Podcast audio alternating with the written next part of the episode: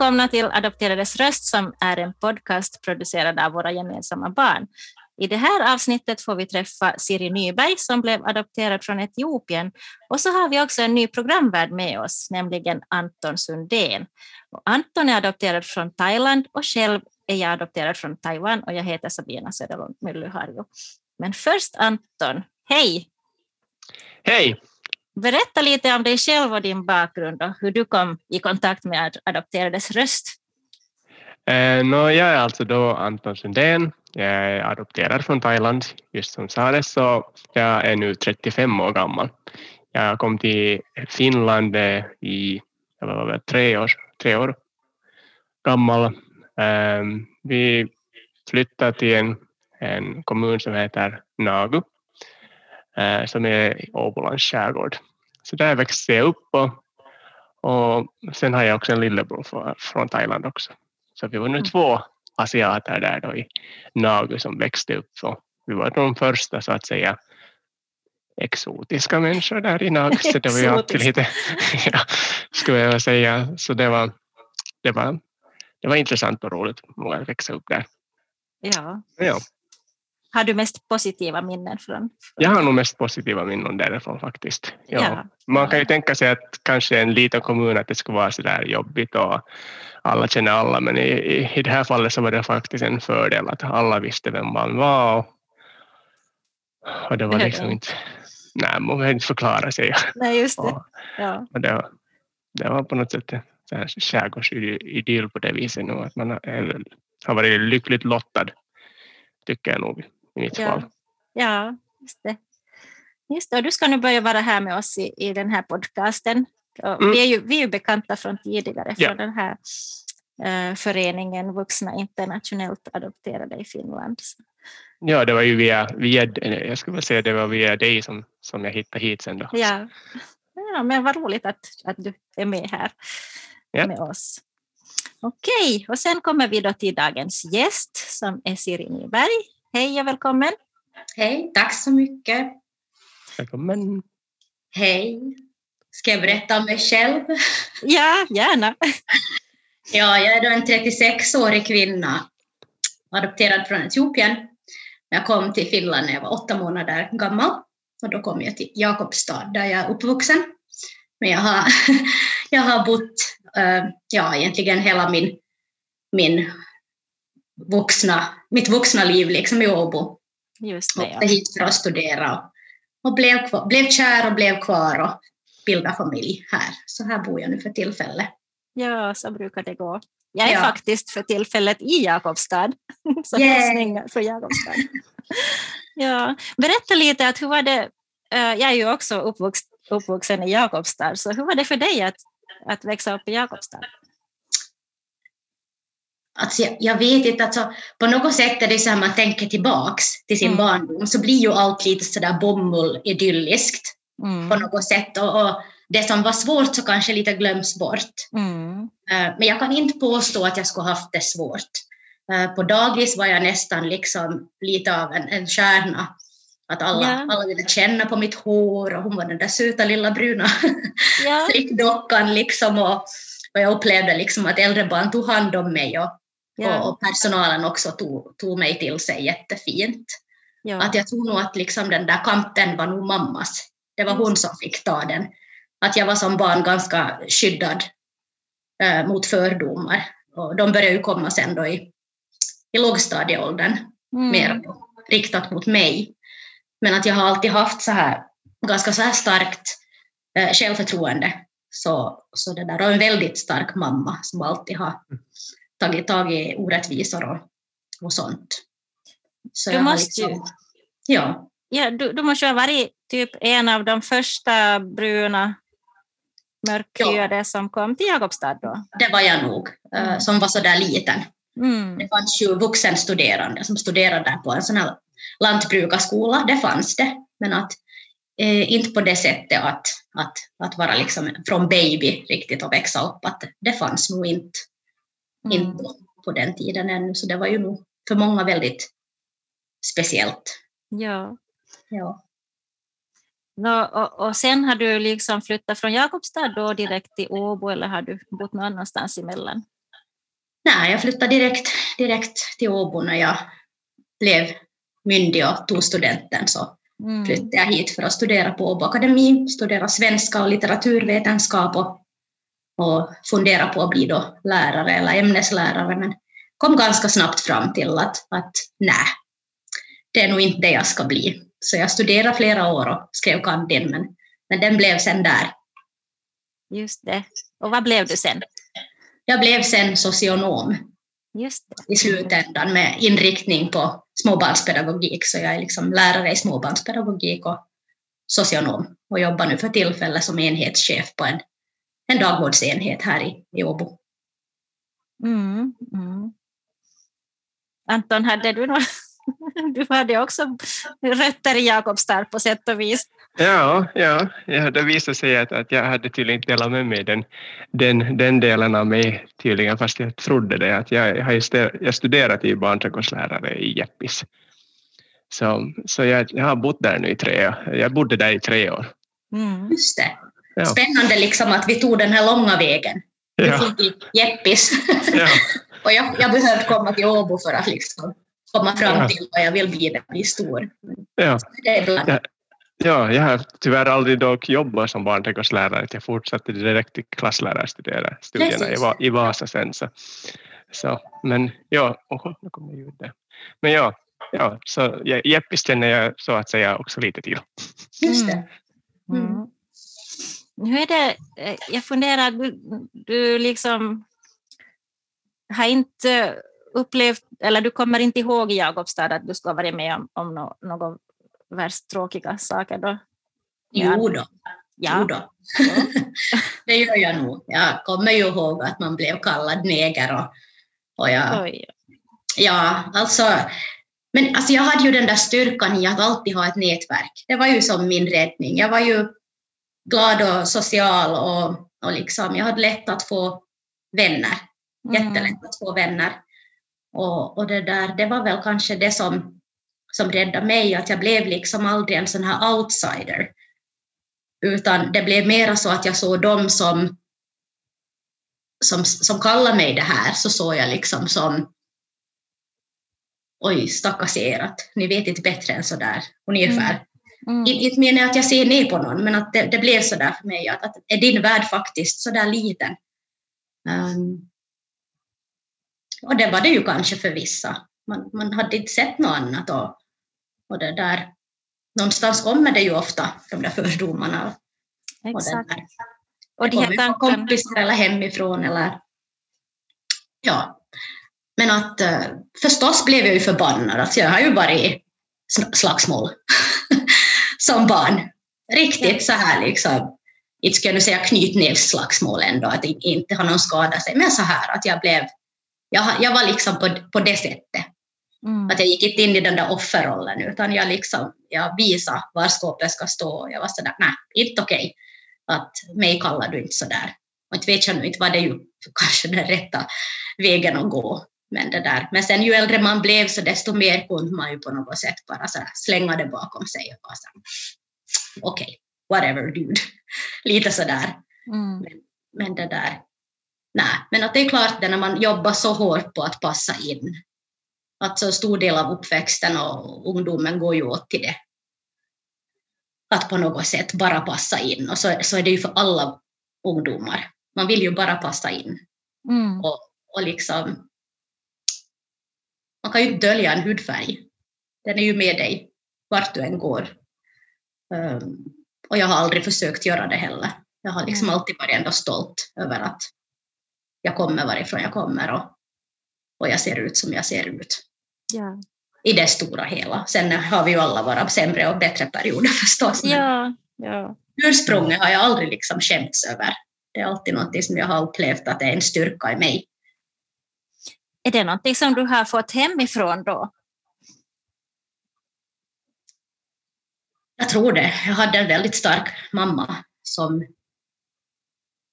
som på något sätt alltid så till att vi fick ta plats, att vi fick finnas och vi fick existera fast det fanns människor som, ju inte alls var av den åsikten att mamma hade nog det jobbigt. Jag har ju sen i, i vuxen ålder fått veta vad hon gick igenom då när jag kom. Och det var ju hot, samtal och dödshot och, och det där. Det var en incident när vi var i butiken, så satt jag liksom, jag var ganska liten, jag satt i den här vagnen där man sätter barn, kundvagnen och, och det där. Då var det någon som hade bara tagit vagnen när mamma hade gått, gått och vänt om och inte så tagit vagnen och gått iväg med mig. Bara för att liksom... Nej.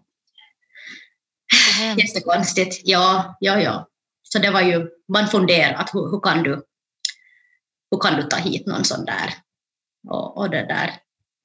Det var mycket prat om min intelligens också, liksom att, att kommer aldrig att bli till någonting. Och hon kommer aldrig att lära sig språket. Och, och sådana här konstiga frågor. Att på vilket språk kommunicerar ni? kunde folk fråga.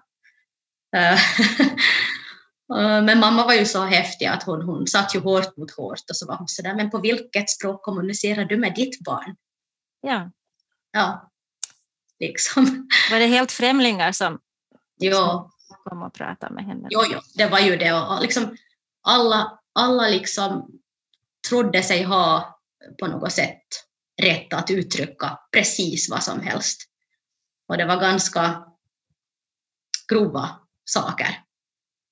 Att till exempel att ja, om inte du kan få barn på något annat sätt så jag skulle nog kunna hjälpa till. Vet ni sådana saker att man spelar, spelar på, på sexualitet eller liksom att, att hon på något sätt ska vara homosexuell, vilket ju vad spelar det för roll? Och det var ju inte fallet. Men, men folk hade liksom en, en, en tanke om att det var okej okay att säga precis vad som helst om mig eller om henne då, som har valt att, att adoptera en mm. neger, som man då uttryckte på den tiden. Så det var ju nog som speciellt om man tänker att det var ju då 1985 i juli när jag kom. Mm. det är ju liksom, historiskt sett så är det ju inte alls länge sedan, men, men den där världen såg så annorlunda ut mm. då.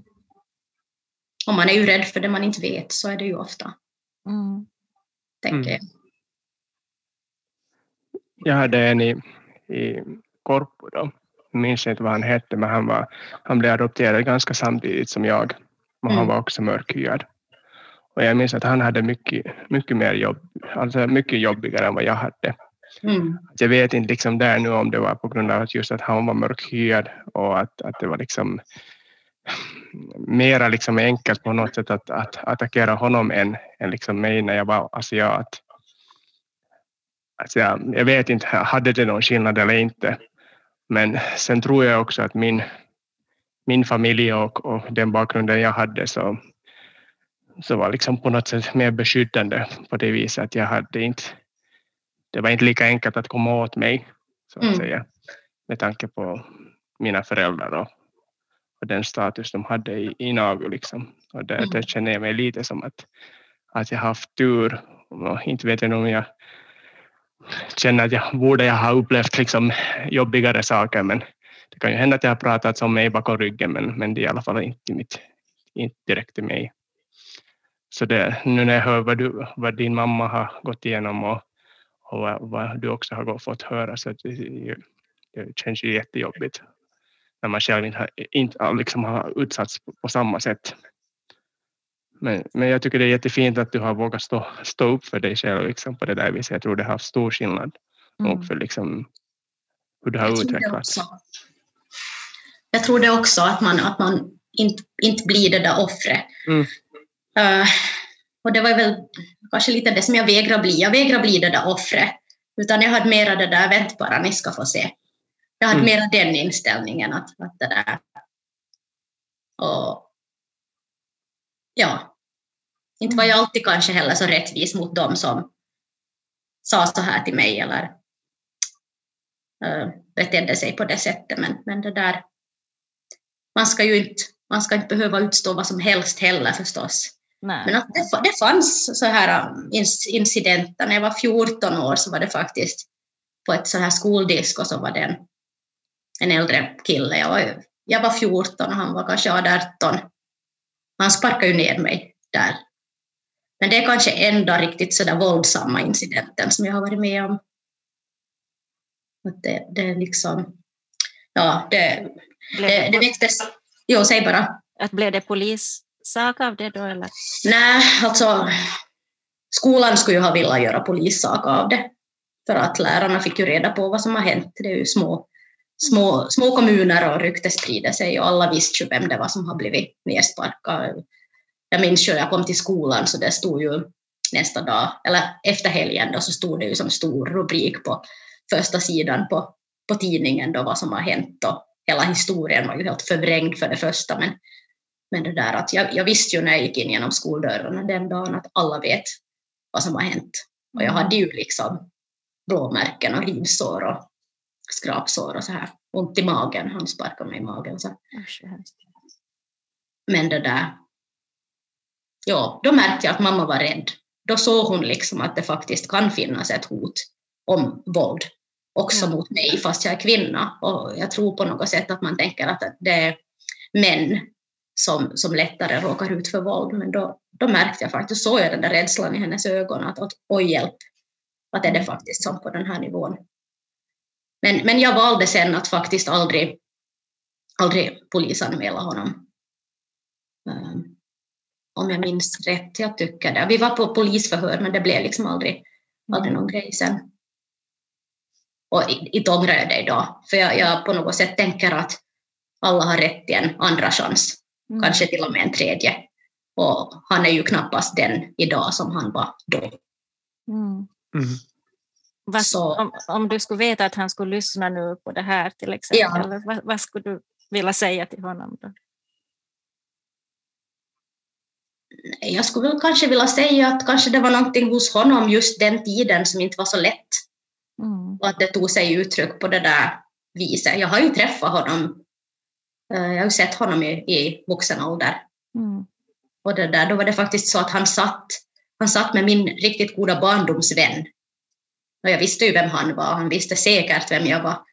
Och det där, han var nog skamsen alltså, han, han mm. vågade, han kollade inte på mig, han tittade ner i marken och mm superskamsen, men, men jag menar, alltså, inte vill jag heller bli dömd för dumheter jag har gjort när jag är 14, 15, 16. Vet ni, att mm. mm. livet går vidare. Jag, jag har förlåtit honom för länge sedan. Mm. Jag önskar honom allt gott och hoppas att han har lämnat de där åsikterna liksom bakom sig. Ja. ja. Berätta lite mer om, om, om din mamma. Hon var, sa du, en av de första i Finland som adopterat två barn från mm. ja, vi har nog ifrågasatt hennes vett ibland med min syster. Jag har alltså då en adoptivsyster också som, som då uh, kom 1989 till Finland från Etiopien. Och det där, uh, ja, hon har nog varit tuff. Alltså hon började ju ansöka om ensam adoption långt före adoptionslagen kom.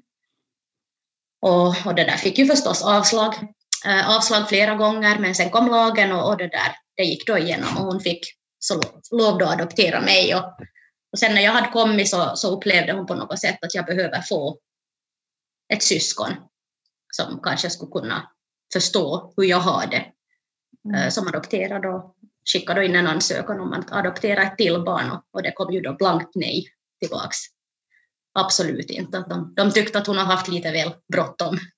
Mm. Um, men det där, ja, sen efter en lång kamp så, så fick hon adoptera. Hon är en av de första, om inte den första i Finland som, som ensam har fått adoptera två barn. Men det där, ja, hon var nog tuff. Tuff som har vågat sig på. En adoptionsprocess är ju liksom inget lätt. Det är inte alla människor som orkar gå igenom det. Mm. Ja. Hur, hur blev det sen? Fick ni liksom bra förhållande du och din syster? Nej. Nej. Nej, inte som barn. Alltså, vi var som natt och dag. Ja. Mamma sa ju alltid det, att om man skulle kombinera ihop er två så skulle man få en perfekt människa. Mm. Um, jag var den där sociala, utåtriktade, fick kontakt med alla. Liksom. Um, charmade de flesta jag träffade. Um, kunde inte hantera pengar, alltså jag, pengarna var bara liksom så här. Och min syster var så här, hon fick en julklapp, så peng då, så satt hon det i spar och har sparat hela sitt liv och väldigt försiktig i sociala situationer och, och, och vi har båda liksom enorma styrkor i oss och som jag tror att nu i vuxen ålder liksom kompletterar varandra. Att vi på något sätt kan bygga upp varandra. Mm.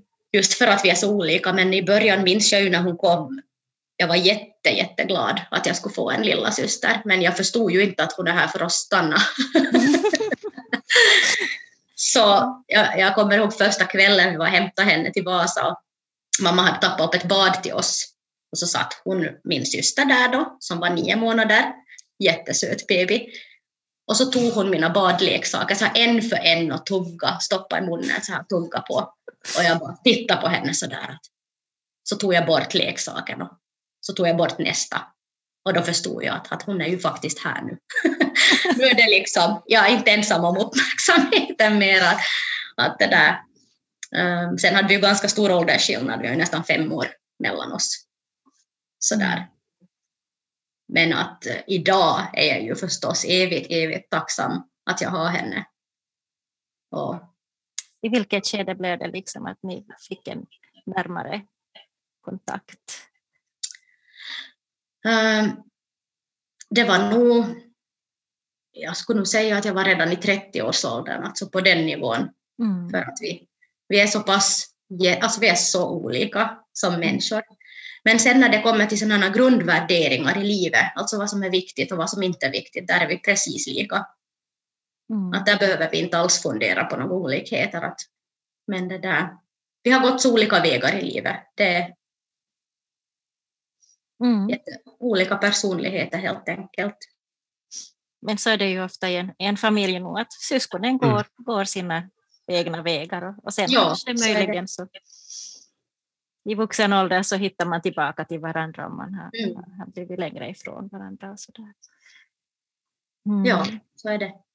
Jag skulle säga att det är ganska samma, samma, samma situation med min, min, jag har också en lillebror då, och vi har också fem års femårsåldersskillnad och, och inte var det nu lätt under de här eh, ungdomsåren. Jag upplevde att han kom för lätt eh, Ja, alltså han kom för lätt undan. Att, ja, det här är nog kanske så här stor, storebrorskomplex här nu. Eller, att allt ansvar hängde på mig och jag fick mera jobb där hemma och jag skulle ha mera ansvar. Och sen, han behövde inte göra lika mycket som jag och, och det var lite så där avundsjuk eller vad man ska kalla det då. Eh, men nu så här, i vuxen ålder så, så inser man ju att det var helt normalt och att vår relation är nog mycket bättre nu än vad det var då under ungdomstiden så att säga. Mm. Vi är nog ganska olika fortfarande, inte det frågan om det. Och har vi kanske så hemskt mycket kontakt som jag kanske är lite mindre än ja, jag skulle kanske önska lite mera kontakt men, men det ska ju komma från honom också, att det, det är inte bara jag som ska. Men sen när vi träffas och, och, och umgås så, så känns det ändå som så här normalt och, och naturligt och, och roligt. Så, så på det viset så verkar det som att det, det ändå liksom fungerar vårt, vår liksom relation än, än så mm. länge åtminstone. Jag känner nog igen det där att man är ju som den där äldsta, så man banar ju lite väg mm. uh, för den som kommer sen. Att uh, på något sätt så där, blir det ju som att det är du som får ta den där skiten sen och liksom etablera det där att nu är det en mörk människa här och så här är jag och, och så här. Och så kommer den här andra och lite så glider in liksom på det där bananskalet som du har, du har skalat bananen för dem. Så jag kan liksom på något sätt känna igen det där. Men jag vet också när vi har diskuterat i vuxen ålder att det var väldigt svårt för min syster. För att hon upplevde att hon står i min skugga. Och, och det har hon upplevt hela sitt liv. Och det var faktiskt en sak som hon erkände då. För jag har bara tänkt så här på något sätt att men alltså, hon tycker inte om mig. Hon tycker helt enkelt inte om mig. Men sen i vuxen ålder när vi hade mer så här djupa diskussioner så insåg jag ju det att alla skolor hon har gått i så har lärarna varit Aj, sjunger du också lika fint som din syster? Är du också lika duktig på språk som din syster? Uh, så hon fick den delen och det är inte heller lätt att komma efter någon mm. annan det är som på gott och ont. Mm. Att, äh, inte har hon haft det så lätt hon heller. för att folk på något sätt bara tog för givet att vi, vi är precis lika. Mm. Vilket vi ju absolut inte var. Mm.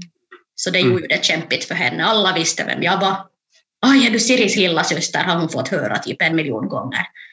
Och, och det där. Att försöka då hitta sin egen identitet där i tonåren när det annars också är jobbigt och du hela tiden kopplas ihop med någon annan. Så, så det, det måste ha varit superjobbigt. Och det förstod jag egentligen först som vuxen att hon har upplevt det så. Mm. Hur, har, hur har du själv liksom hittat din identitet? Det är ju för många adopterade det är en ganska krokig väg ibland att, att hitta att vem är jag och, och liksom man vill passa in här och passa in där och liksom kanske inte alltid våga vara den, den som man är inuti. Nej, men alltså jag tror att jag har ju bara varit det jag. alltså, alltså, ja. Men sen har jag ändå haft det där i bakhuvudet att, att uh, uppför dig som folk, sa min mamma alltid. Uh, och det var ju lite så här underförstått att uh, hon menar ju väl, men det blev ju liksom lite tokigt.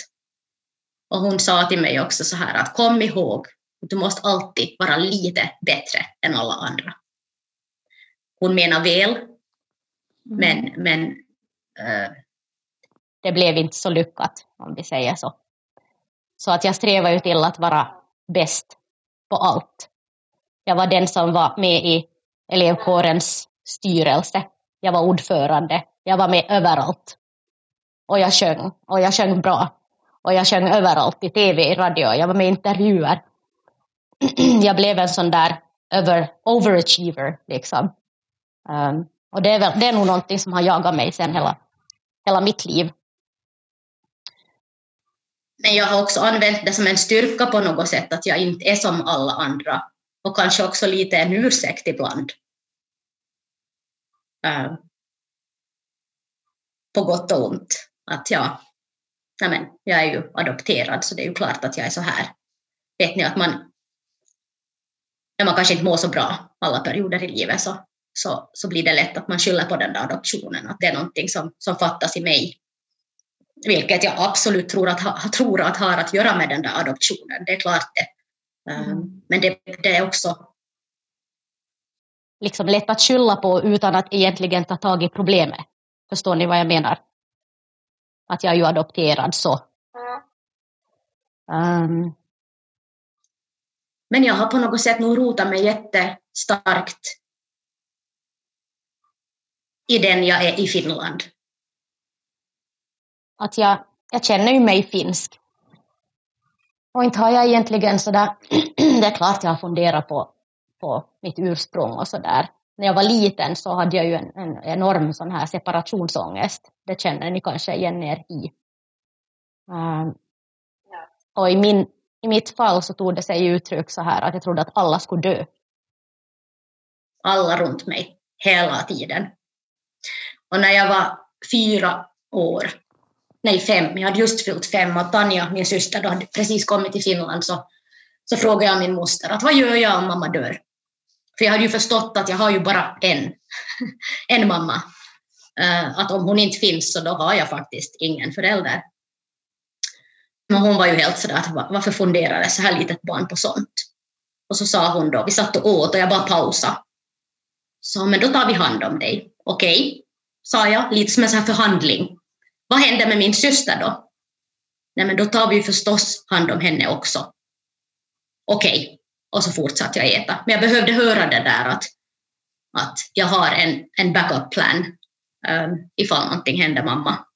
Jag behövde höra det av en nära vuxen att liksom, om hon lämnar mig eller dör eller försvinner av någon anledning så, så vet jag mm. att okej, okay, då har jag för, förberett mig mentalt på att okej, okay, då är det här jag bor. Att inte ska ju som en fyra, femåring behöva fundera på sånt. Mm. Sådana saker. Liksom. Men, men det, här, det här minns jag inte själv. Det har min moster alltså berättat till mig i vuxen ålder att jag funderar hemskt mycket på, på sånt. Mm. Och just den där att jag måste ta hand om. Jag måste vara den där som styr. Mm. Um, och det är nog lite den rollen jag alltid har haft också då. den där som tar hand om andra och, och, och det där skyddar, ser till att alla har det bra. Men ja, jag tror att jag har, jag har varit så rotad för att jag har fått vara det. Jag har fått vänner, jag har haft, jag har haft enorm tur. Jag har oftast blivit accepterad, jag har fått jobb, jag har fått delta i alla världens evenemang och grejer och styrelser. Och, så att jag har ju också aktivt jobbat för att bli en del av, av det här samhället och den här kulturen. Mm. Känner ni igen det där, att ni, kan, att ni liksom på något sätt medvetet, medvetet eller omedvetet liksom känner att ni behöver prestera och bevisa för andra eller för er själva? Alltså jag har nog också varit i skolan så där att jag, jag ville vara bra eller bäst på många saker eh, och hade, kände sån här prestationskrav på mig att man skulle få bra betyg i skolan och, och på det sättet. Och, och väldigt länge så, så, så tog jag nog jättestarkt den här finlandssvenska identiteten till mig, att jag är ju finlandssvensk. Och, och det var liksom senare när man, när man flyttade bort från Jakobstad och, och, och liksom kom i kontakt med, med mera utlänningar som såg också annorlunda ut, så, så har jag kunnat ta till mig mera också en sån här mera integrerad eh, syn på mig själv. Att, att, att okej, okay, jag är finlandssvensk, men, men jag är också eh, finländare, eller inte bara finlandssvensk. Jag minns att jag skrev just en uppsats om det, att jag är finlandssvensk men inte finne. Men, men just det där att jag är adopterad från Taiwan, att jag är asiat, men det där har jag lite svårt med ibland, att, att, att är jag liksom kines eller taiwanes eller asiat. Det, det, det är någonting som lever, mm. men att jag har kunnat mera integrera den där bilden av mig själv nu på senare tid, och jag är ju över 40 år nu, så mm. det har tagit länge. Jag har kanske haft lite det där att jag ska man säga, inte glömma nu bort men liksom på något sätt tänka att jag, är, att jag inte är asiat. Eller på något sätt, det, det låter kanske konstigt, men det här att man på något sätt växer upp i en sån här miljö i skärgården och, och liksom, man är nagobo. Och jag tänkte, kände mig helt, liksom, jag tänkte inte på mig själv som adopterad, jag tänkte inte på mig själv som asiat. Liksom, att, att också mina kompisar liksom, hade, liksom, att det är ju Anton, att inte tänkte de liksom på mig som, som adopterad eller asiat, utan jag blev nu Anton. Liksom. Mm. Att det var det jag var. Och då blev det på något sätt för mig själv också så att, att, att ibland när man sen träffar nya människor och äh, umgicks med nya, i nya situationer så, så måste man liksom börja förklara vem man var.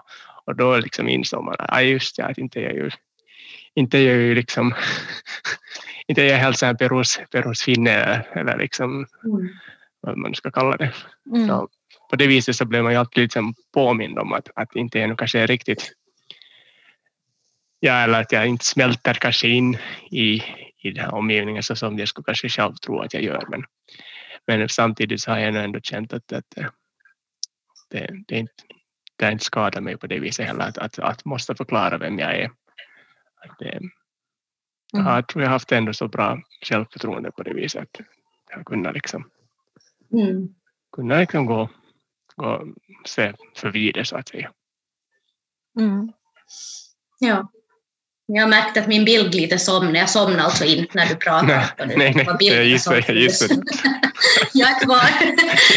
Ja jag kan känna igen mig det där som du säger mm. Anton, det där med att inte det är ju som att man aktivt går omkring och tänker jag är annorlunda, jag är annorlunda, jag är... Man är ju bara Siri eller Anton eller, mm. eller Sabina. Men så kommer det ju sådana just tillfällen då när man blir påmind om det. Mm. Och det behöver absolut inte vara något negativt, nej, nej. alltså överhuvudtaget inte alls. Um, och jag tar inte sådana frågor om, om mitt ursprung som något negativt, absolut inte. Utan jag känner nästan som att det är en skyldighet att, att förklara och, och att jag också utbildar. Jag för liksom en info vidare eh, som kanske kan ändra någons åsikt om eh, hur man borde vara eller hur man är när man är en mörkhyad person på något sätt.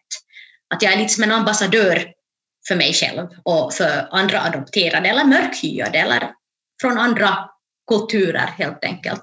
Jag mm. tänker det mera, mera så. Det där Sen, känner jag också igen. Ja, ni känner igen det? Ja. Mm. ja. ja.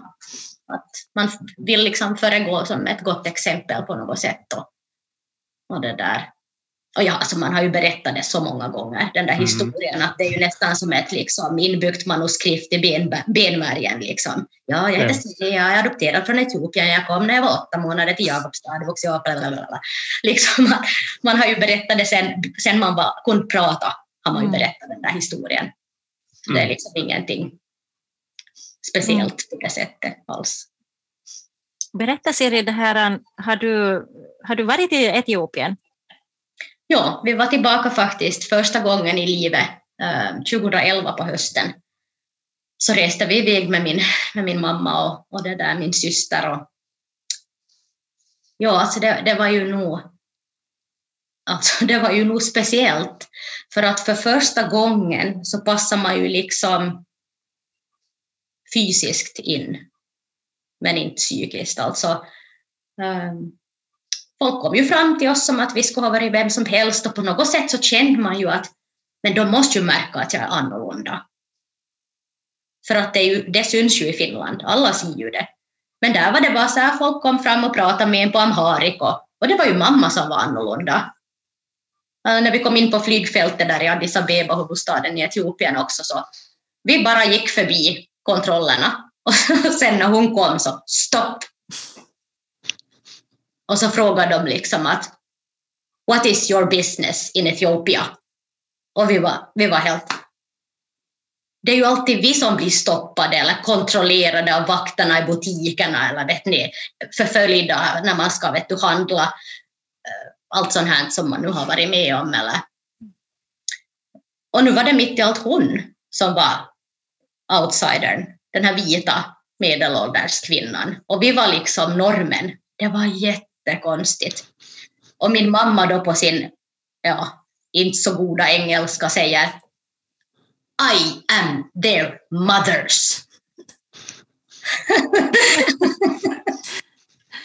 ja, det var ett roligt minne och, och det där, hon var stolt, hon höll huvudet högt och, och så pekade hon på oss och så, så sa, sa han bara ah, okej, okay. varsågod gå. Men att där man, ja, man blev olikt behandlad, men helt från andra synvinkeln. Liksom. Också när vi var på Nationalmuseet så sa de att vi behöver inte betala. Welcome back, sa de till oss. Och sen när mamma kom, stopp. Hon skulle betala. Mm um, men det var liksom deras väl, välkomstgåva till oss, att vi har kommit tillbaka. Hade ni, ni hade berättat då att ni liksom blev adopterade till Finland? Då? ja, vi hade en sån där privat guidning så de visste liksom ja, ja. Äh, vem vi var och att vi var då ett sällskap från Finland och att vi var adopterade från Etiopien och, och så där vidare bortåt. Jättemärkligt. Märkligt var det men, men alltså en helt underbar resa. Um, mm. Men vi var ju nog sådana turister, alltså det är ju nästan man skulle behöva vet ni, åka tillbaka dit och faktiskt bo för att se det där verkliga, verkliga livet. Och vi hade ett fadderbarn som vi var och hälsade på och då fick vi ju faktiskt se hur de har det. Mm. Men att det som stannade hos mig var ju som den där kämpaglöden, alltså den där positiviteten i människorna, fast de inte har något. Så mm. de har de sin familj och lite mat, så har de allt. Att det där önskar jag på något sätt, att man man i vår, vår värld eller vårt land skulle, skulle som förstå mm. vad som är viktigt egentligen. Um, de är så tacksamma för det de, det de har, det lilla, lilla de har. Så det är liksom allt. Och sådana saker som hälsa och att man har familjen nära, att man alltid har någon att vända sig till. Det är liksom det som räknas. Mm. Um, inte pengar och materiella saker eller vilket jobb du har, vilken position i samhället. det är klart det räknas också där, men att man, man tänker på ett helt annat sätt, det märkte jag. En sån där genu, genuin positivitet och glädje över att få finnas och, och må bra. Mm. Var det här en, en resa som, som du gjorde ensam med din, med din familj eller var, det, var ni flera där? Eller? Nej, det var bara vår familj. Mamma hade kontaktat då Interpedia och, och via dem då fått lite tips om guider och vem vi kan ta kontakt med. Och, och vi var också inbjudna där till tyska ambassaden, för det är faktiskt där som min syster sen tillbringade sina första månader i livet. Hon, hon, där. hon var i en fosterfamilj som bodde inne på ambassadområdet. Och den här mannen jobbade då för tyska ambassaden. Så det var ju ja, det var nog häftigt att få se liksom riktigt var hon har vuxit upp. Och, och vi var ju också till mitt barnhem som ju inte fungerar mera idag som barnhem, men att byggnaden stod kvar så att jag fick se, se var jag har tillbringat mina första månader i livet. Mm. Då var det ju som jätteoverkligt. Men det jag fick reda på den där resan, eh, reda på på den där resan var ju det då, jag var ju alltså på ett finskt barnhem, det var ett finskt missionärsbarnhem. Och grundaren är faktiskt från, från Jakobstad. Och, och det där, så jag fick telefonnummer till den här Airi Tuomi som har jobbat på barnhemmet. Jag ringde henne och så sa jag att ja, hej, jag heter Siri Nyberg. Jag menar, vad säger man? Ja, ja, ja, jag är härifrån och ja, vad jag nu knagglar fram där. Och, och så sa hon bara, jag sa på finska då, hon sa anteex. Så var jag bara så här, oj nej. Så sa hon, kuka soittaa? Så sa jag Siri Nyberg soittaa, så tänkte jag börja upprepa historien. Så hon bara så här, kilopaketti. Alltså de kallade mig det för att jag var så liten. Jag var bara runt 800 gram när jag föddes. Så de kallade mig då Killapaketti. Så hon minns mig helt sjukt. Och, det där, och hon berättade då, jag frågade att vet du någonting om hur jag kom till barnhemmet? Så sa hon att jo, att, det där, att din mamma mådde inte bra och kunde av någon anledning då inte ta hand om dig. Så du har bott med din mommo första tiden i ditt liv och, och det där, du hade kolik och stora svårigheter liksom med magen. Du var så liten att du hade svårt att få i dig näring. Jag har liksom blivit matad med spruta. Jag var så liten att jag kunde inte amma eller hade någon att amma från. Mm. Så det där. Ja, så hon lämnade mig sen till myndigheterna för att jag skulle då få, få ett bättre liv. Hon orkade inte eller klarade inte att ta hand om mig och det var ju också krig i Etiopien då under den perioden. Så, så jag har ju full förståelse för det. Mm. Hon gjorde det beslutet. Men obs, det här har inte stått in, ingenstans. Jag har aldrig fått den här infon tidigare. Mm. Så jag var alltså då 26 år gammal när jag fick veta att jag har tillbringat min första tid i livet med min mormor. Var det här någonting som, när ni for till Etiopien, då var det någonting som du ville veta Alltså det var liksom bakgrunden till den här resan, att du ville veta varifrån mm. du kommer. Mm. Jag ville det för att jag misstänkte ju att allt kanske inte riktigt har gått rätt till. Varför misstänkte du det? Uh, jag hade sett en, en, en, dokumentär som jag för övrigt kan rekommendera. Den är mm. ganska grym, eller den är väldigt grym, uh, som heter Mercy Mercy. Mm, ja. Som handlar om hur en adoption kan gå till när det mm. verkligen inte går bra. Och, och det där, ja. Det var efter det då? Jag som... misstänkt också före det, men det liksom bekräftar mina misstankar att, att det är nog säkert inte riktigt alltid som det står i de där papperna. Att i mina papper stod det ju då att man har försökt söka släktingar och, och diverse och, och det där inte hitta, hitta någon. Vilket jag är ju helt övertygad om att jag har släktingar där. Att, att det där, kanske inte nu de närmsta i livet mera, mm. att kanske inte finns mera, men att ändå släkt. Uh, men jag vet ju också att det var krig där, så det är ju svårt att veta liksom, att, att vad det beror på. Men jag undrar ju också att hur aktivt söker man efter de här föräldrarna? Och det är ju det som den här Mercy Mercy handlar om, att föräldrarna ger upp sina barn för att de har HIV. Och, och det där. Så visade det sig sen då att till ett danskt par ger de sina barn då upp för adoption. Och det visar sig sen att de har trott att det här är bara tillfälligt. att så fort situationen blir lite bättre så, så ska de uh, få tillbaka barnen eller åtminstone få ha kontakt med dem. Men de blir ju lurade. Sen får de medicin för den här HIVn och, och sen har de ingen aning om var barnen finns. Mm. Och det går inte så bra heller för, för de här barnen sen i Danmark. Ja. Mm. Jättetragisk, tragisk, sann berättelse om hur det kan se ut när, när en adoption inte går bra. Mm. Ja, verkligen. Men du har inte sen känt något behov av att börja söka reda på, på dina eh, biologiska släktingar då? Nej, alltså jag har ju som inte. Alltså jag har som alltid väntat på att det, kommer, det ska komma den där dagen när jag bara nu, nu ska jag ta tag i det. Men alltså jag vet inte, livet händer ju här emellan. Så det händer så mycket hela tiden. Och, mm. och det där. Ja, alltså det är väl nog en rädsla för vad man sen finner också, antar jag, till viss del, som, som håller en ifrån det. Att jag vet ju vem jag är nu, men på vilket sätt skulle det då i värsta fall rasera min värld som jag har byggt upp och på något sätt mina föräldrar är döda, det är ju som typ ett mantra jag vet ni, intalar mig själv, eller som jag har hört helt enkelt sen jag var riktigt bebis. Mm. Och, och, jag vet ju att mamma har handlat i godaste tro. Jag frågar ju av henne att, att var det något speciellt som var viktigt för dig när du tänkte på adoption? Så sa hon jo, att jag ville att föräldrarna äh, är döda. Att jag faktiskt tar hand om ett barn som är föräldralöst. Att det är liksom bevisat föräldralöst. Mm. För jag skulle inte kunna leva med att där är någon som söker efter sina barn. Va, vad sa hon när hon fick reda på det här då, när, när ni var dit tillsammans? Ja, men hon sa ju det och jag har ju sett papperna. Hon skulle nog aldrig ha ljugit för mig, aldrig. Mm. Hon har aldrig, alltid varit jätteöppen med, med vad som stått ja. i papperna. Jag har fått läsa dem själv och så här. Och, mm. och det där. Jag menar, hon, hon måste ju också något, ha fått en... Ja, alltså inte var det någon sån här jättereaktion. Mm. Att jag antar att hon kanske också har haft samma misstankar. Ja. Uh, hört en del, antar jag. Så, så det där, kanske hon skulle ha haft en större reaktion om jag skulle ha haft en större reaktion.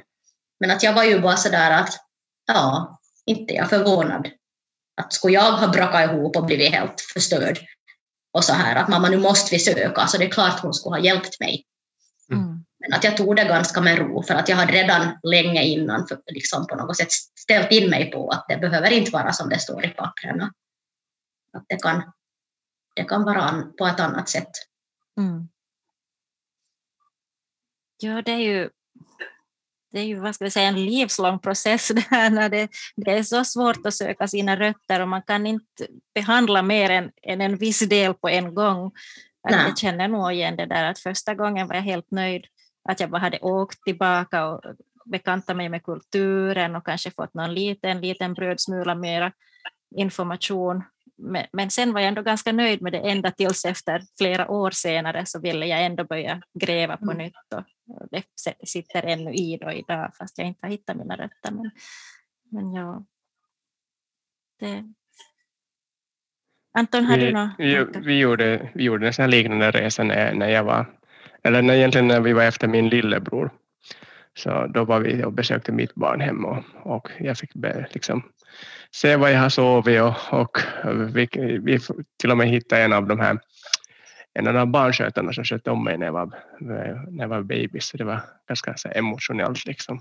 Inte hade jag något minne av henne, men hon hade minne av mig, så det var ju mm. ganska fint. Och vi fick lite foton till som, vi, som inte saknades liksom i, som de hade där på barnhemmet som inte vi hade fått tillgång till. Och, och tydligen det här barnarbet, hon som hade hand om själva adoptionen, hon hade till och med lite mera info men det ville hon inte dela med sig utan det var tydligen någonting tra tragiskt som hade hänt tydligen men jag har inte själv heller sett att jag haft något behov av att, att veta att, att det här på något sätt också eh, det räckte på något sätt det här nu att jag, att jag fick lite bekanta mig och och förstås, vi har ju varit på semester till Thailand flera gånger och, och med familjen och, och på det sättet lär sig kulturen och sånt här. Så det känns i alla fall just nu som att, att, att behöver jag liksom söka något mer just nu. Men, men jag vet så mycket i alla fall att jag, har, jag är den tredje barn är fött, så jag har kanske troligen något slags syskon i mm. Thailand. Men som sagt, jag vet inte om någon lever eller om vi har samma föräldrar eller sånt. Men, mm. Men kanske, kanske någon gång så kan man se. Mm. Vad var det Sabina i dig som väckte den här? Har det alltid funnits eller var det något speciellt i ditt liv som gjorde att det väcktes? Jag tänker ofta är det ju när man får en egen familj. Mm. Men jag, jag hade ju varit intresserad nog ända sedan tonåren och, och jag tycker att det var så att, att pappa hade sagt att om det är någon av er som, som börjar söka rötterna, så då är det nog liksom jag, jag har en syster då också. Och, och, så blev det nog att, att, nu är ju min syster också intresserad av att, att hitta sina rötter, men att hon har inte, inte aktivt sökt, utan att det är jag som har hållit trådarna och liksom tagit hennes papper med på samma gång när jag har gjort mina undersökningar och skickat dem med. Och så så det är nog jag som har varit den aktiva, aktiva då. Och, och det har ju stärkts nu när jag har, har egen familj, för att, att nu, nu skulle jag ju också vilja att mina barn skulle veta varifrån jag kommer och, och, och på det sättet, de har ju inte varit ännu till Taiwan de, utan det är bara jag, jag som har varit och min man. Men nu hoppas jag att någon, någon där får kunna ta med hela familjen dit och, om det är möjligt så att, att man skulle få träffa några släktingar där också, men att det, det är väldigt svårt att hitta någonting. Ja. ja, det är ju så länge sedan. Mm. Det är ju det som också gör det så komplicerat och nu vet vi ju alla det att, att här är vi ju som överregistrerade, alltså innan vi ens har kommit ut ur, liksom, eller ja, alltså ett foster finns ju i hundra olika databanker innan det ens har kommit ut ur sin mammas liksom, mage. Eh, men där var det ju inte så, utan det var ju lite ditåt. Och samma med sån här arkivering, att det inte funkar det ju på samma sätt som i Finland. Alltså, I mitt babypass så står det ju till exempel så där att, att jag är född 1985. Okej. Okay. Och så står det uh, occupation, alltså yrke, så står det baby. så att liksom, det var inte så viktigt. Vet ni. Det, det, det, det var så annat. Det var nog det, ja. Så. Ja. Ja, för mig hade det ju kommit fram just att det, att det var liksom förfalskade papper och, och förfalskad identitet, så att, att det Precis. har ju krånglat till det då, då dessutom, och det har varit en person i fängelse och, och allt så här på, på grund av de här sakerna. Så att, att eh, att nu har jag faktiskt tänkt att jag skulle skaffa mig ett sånt här taiwan, taiwanesiskt pass och, och, och, det har man liksom rätt till att på basen av det här gamla, gamla passet som man har. Då, men, men jag vill ju helst inte använda det här gamla namnet eftersom, eftersom det inte är mitt riktiga namn. Då. Mm. Så att nu har de sagt att jag får hitta på ett nytt namn, så det håller jag på att fundera, fundera okay. på nu. Ja, precis.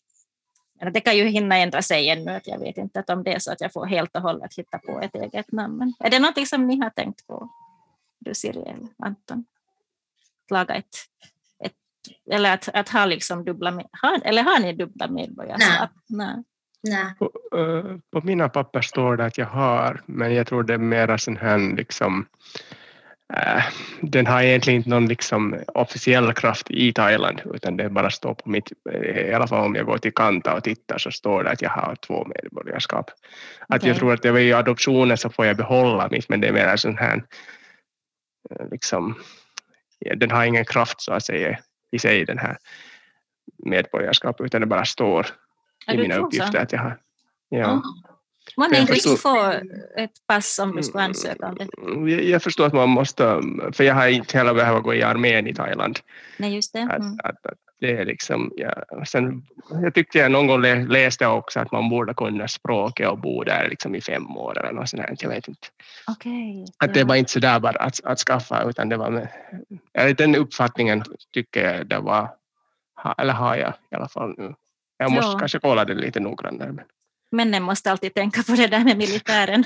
ja. ja. Hur var det med dig Siri?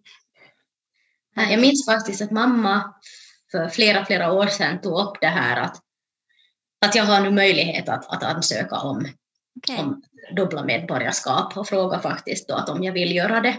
Ja. Um, för att mitt, mitt etiopiska medborgarskap sades liksom upp automatiskt då när jag blev adopterad. Mm. Etiopien godkände inte där att man har två. Så, så, det där. så jag är faktiskt då enbart på alla papper då finländsk medborgare. Uh, men jag kände, jag kände inget behov uh, att, att skaffa det. Mm. Uh, jag vet inte, inte varför, men jag, jag, kan liksom inte se vad jag skulle med det till, alltså helt ja. ärligt. Att vill jag resa dit så kan jag ju göra det. Eh, jag kan ansöka om visum, jag kan åka. Jag kan ta kontakt med Interpedia, de hjälper mer än gärna med sådana tillbakaresor. Att, att jag förstår inte varför jag skulle ha det där passet. Att det skulle kanske vara om jag skulle vilja äga en bit land. ja, Nej, jag, jag, kan nog förstå det där, för inte hade liksom egentligen dykt upp i mina tankar förrän nu det här senaste året. Att, att Precis. Hej, ja. jag, jag kanske skulle kunna ha ett taiwanesiskt pass. Det skulle nog kännas ganska bra egentligen att ha det. Ja. Men vad visste du Sabina, jag tänker när den här härvan kom, att vad visste du liksom innan det? Uh, no, innan det så stod det ju liksom då att, att det var liksom en, ett par namn då som var min biologiska mamma och pappa. Och, och var det så att där fanns några syskon också registrerade i deras familj. Mm.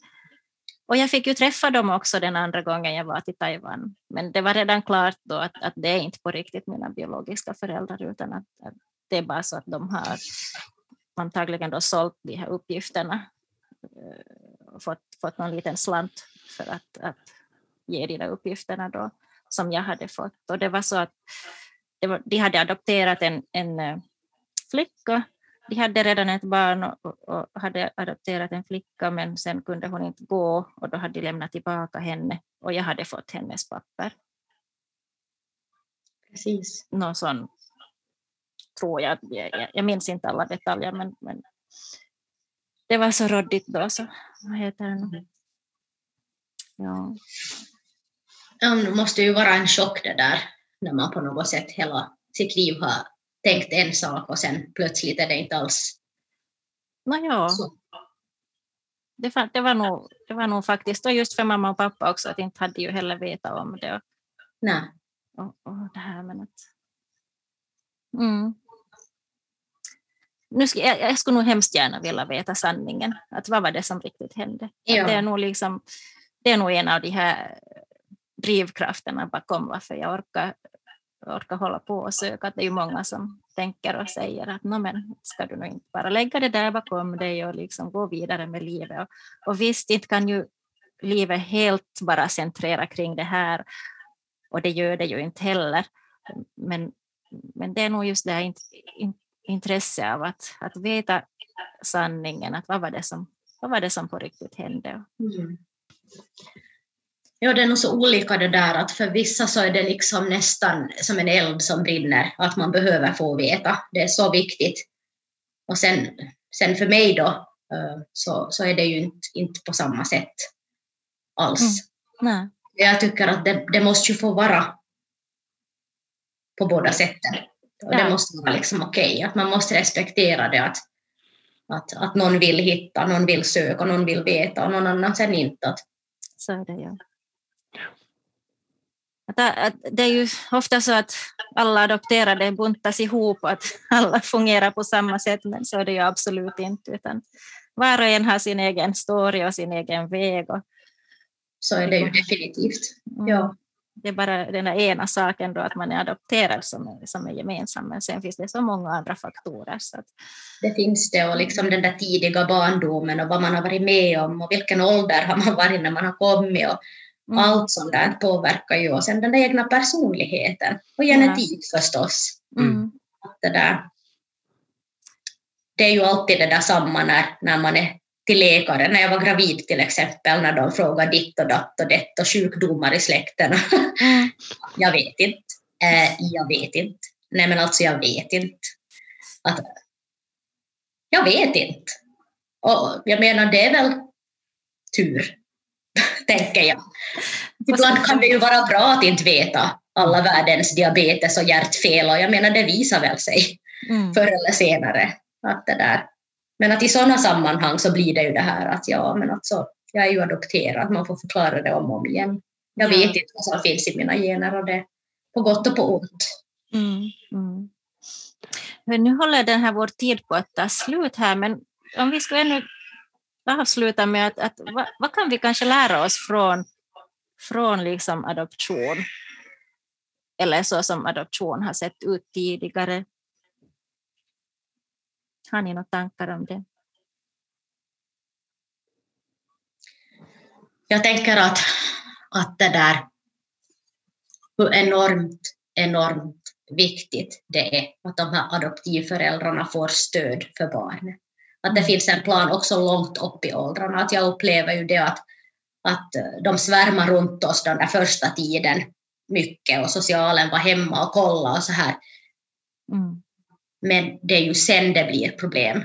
När man kommer in upp i tonåren och, och det där, det här med sociala relationer, så det är då, det är då de här tankarna kommer. Och, och jag upplever ju också det att jag kanske generaliserar nu, men att många av de adopterade jag känner så har ju kämpat med mentala problem och depressioner, ångest, mm. um, sådana saker och i vissa fall också har det gått till droganvändning eller, eller något liknande för att man försöker fylla det där rummet som inte finns och adoptivföräldrarna står sen handfallna uh, inför det och förstår inte att hur ska vi, vad ska vi göra.